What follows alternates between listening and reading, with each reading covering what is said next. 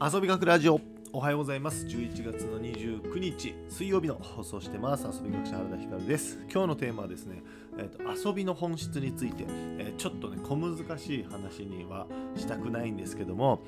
遊びっていうのはやっぱりこういうことなんだよね。こういうことなんだなーっていうのを改めて、え、感じてるという話をしたいと思います。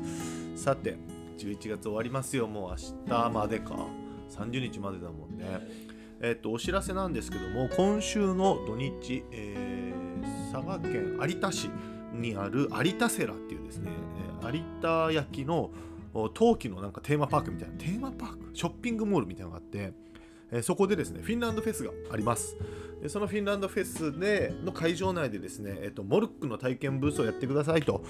依頼をされてますので、えー、原田光遊び学者原田光モルック体験。久々にモルック単品ですがあのやりに行きます。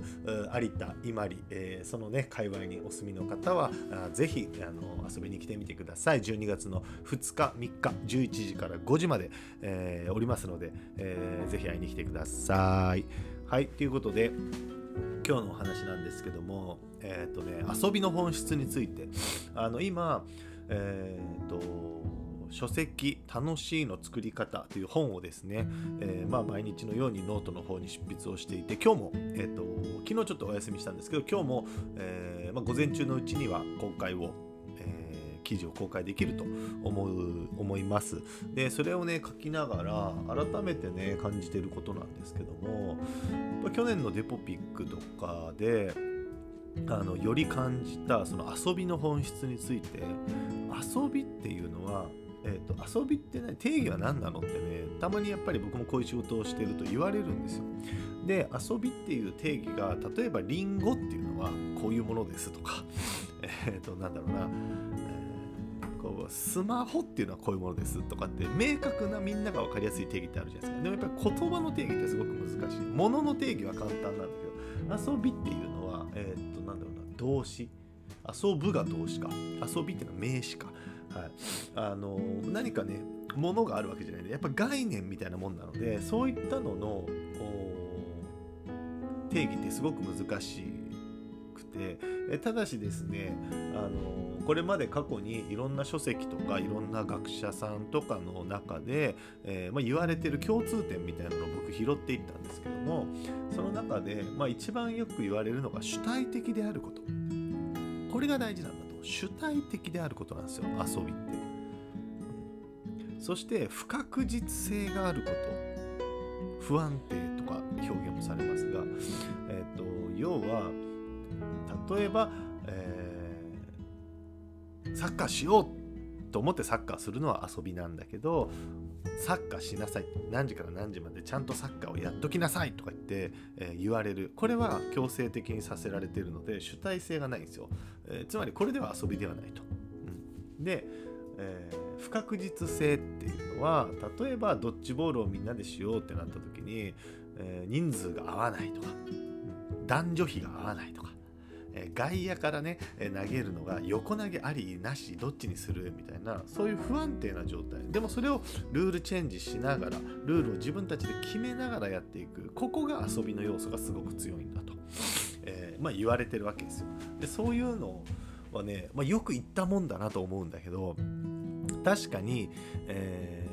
例えば今書籍の方でも書いてますが〇〇体験ブースみたいなさ輪投げブースとか射的ブースとかさあの射的っていうのは確かに人気なんだよ。でみんなやりたがるんだけど一方でねこう詰めて当たるかなとか当たらないかなってパンって、まあ、やらせてもらって。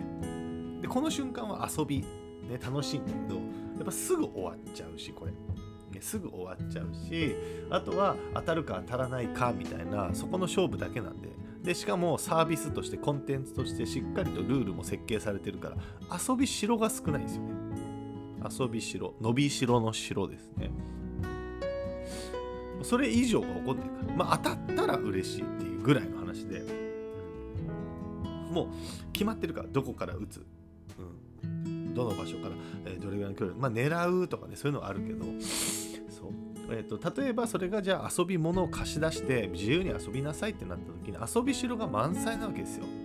何して遊ぼうかな？どんなことしようかな？誰とやろうかな？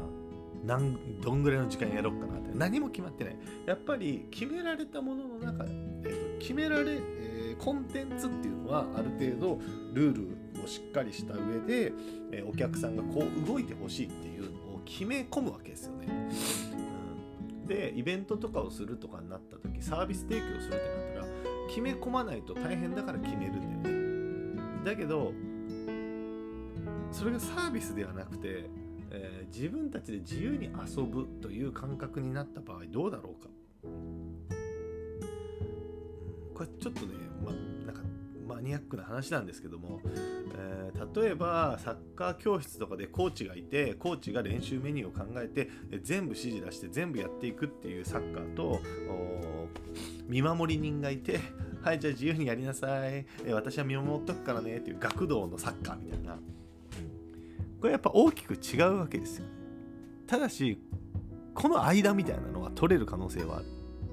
僕がやってる楽しいだけのサッカー教室もそうなんだけど、まあ、コーチみたいな役がいるんだけどスタンスとしては見守りぐらいのスタンスになっていて一緒に子供たちとプレーするだけ。ただし、えー、無法地帯みたいにならないようにたまに指導とかも入れはするんだけど、えー、それが強制的ではなくっていうスタンスを保つ。これはいろんなところで転用できる気がして要はコンテンツとしてのサービスの部分と遊びっていうこの遊びしろをコントロールするっていうのがもうちょっとできるんじゃないかな。いろんな面でおいて。それはイベントでもしかりですよ、うん、誰かが誰か大人が子供に向けて何かコンテンツを提供しないといけなかったんだっけっていう。これはですねえっ、ー、とねあそこ熊本県にある農業公園カントリーパークっていうのが熊本県のねあそこなんかな講師かな菊陽かなにあるんですよ。でそこの農業公園ですげえ広大な敷地なんですけどそこでマルシェとかをねたまにやってるんですよ。飲みの市とか。でその時にすごいのはそこのマルシェのすごいのはあの飲食店とか100店舗ぐらい来るんですよ。むちゃくちゃ店来る。むちゃくちゃ店来るんだよ。でそんな中で、えー、そんなに店がいっぱい来る中でねえっ、ー、と店がいっぱい来る中ででだでだえー、なんか体験のブースとかっていうのは特にないんですよ。そんなないんですよ。だけどそこは公園みたいな農業公園だから遊具もいっぱいあるしちょっとした草スキーみたいなのもできるしふわふわドームみたいなのも出てんのかな。あれはまあ出てるのかな、とかまあ芝生広場が広大なんでサッカーとかフリスビーとかもできるわけですよ。牛とかがいて餌あげてできるんですよ。そう。いやつまり何が言いたいかっていうとそういう環境でマルシェをしたら子供たちは自由に遊ぶんで別にコンテンツがそこにある必要はない。でそれは大人も一緒に遊んだりするから。で一日折れるわけですよ。これはそういう場所でやるからでしょってそういう場所いいよね私は欲しいわじゃなくて自分が開催するイベントをそういう場所にしてしまえばいいんじゃないかな。たんですよね。そうだからこれはイベントのやり方もそうだし、えー、ちょっとしたさなんだろう自然体験のイベントとかも自然体験のマスターがあの逐一何でもかんでも教えるっていう形じゃなくてもさ森の中に 1, 1回ねあったのはね僕の知り合いの自然体験がすごく上手なおじさんが、えー、企画してて森で何もしない会っていうのをやってたんですよめちゃくちゃ人気だったらしくてなんかすごいすぐ埋まったせた3人ぐらい限定で森で何もしない会森にみんな集まってその時間なんかのんびりするするみたいな。でもそれで良かったりするわけですよ。だからこの遊びしろのコントロールみたいなのは、まあ、だ学校の授業とかでもそうかもしれないし仕事でもそうですよね。この、えー、サービスとか、えーとまあ、教育とかも何でも多分そうなんですけど、えー、目上の人とか、えー、提供者が提供するっていう部合と、えー、参加者利用者お客さんが、え、もうちょっとやるなんかやれるやれないみたいなねここの範囲遊びしろの部分をコントロールして目的を多少ずらしてあげるとまた新しいサービスが生まれたり新しいビジネスモデルが生まれるそんな可能性を感じましたね。何の話だったんだろうな結局、うん。まあ、つまり要は遊びっていうのはその主体性とか不確実性みたいなのが大事で、えー個人から湧き上がってくるものだからその個人から湧き上がってくるシチュエーションをどう演出するかあれやってみようかなとか。あれやってみようかなって思うけどあれはめちゃくちゃなんかあのハードルが高そうだなとかあそあれで失敗したらダサいかなっていうフィルターがかかっちゃってみんなやれないわけですよ。みんなやらないしやれないわけですよ。だとしたらそれをどうゲゲさせていくか解消させていくか。みたいなのはね結構ある気がするんだよな。まあということですいません、えーなんかダラダラと なんかあの何の話かわからんような話をしましたが今日は遊びの定義について遊びの本質についての話をしました。今日もですね遊びの本質についてちょっと,、えー、とノートの方に、えー楽しいの作り方書籍楽しいの作り方の原稿として書き上げますので午前中公開しますのでお楽しみにぜひ読んでみてください。そして今日 YouTube の方に朝からですね2022年去年開催した遊びの祭典デポピックのなんかフルムービーみたいな動画をねそういえば妻に作ってもらったのがあったのでそれたまたま発見したのでそれを YouTube 上に公開しました。まあ、懐かしいんで見てください。1年半。あの経った今ですねあのこんなんだったなっていうのを思い出してもらえればと思いますのであのぜひ YouTube の方も見てみてください。チャンネル登録者数が93人になってあと100人まであと7人ですので、えー皆さんぜひチャンネル登録もよろしくお願いします。ということで、えー今日は以上です。皆さんまた、えー週の真ん中水曜日です。楽しんで遊んでいきましょう。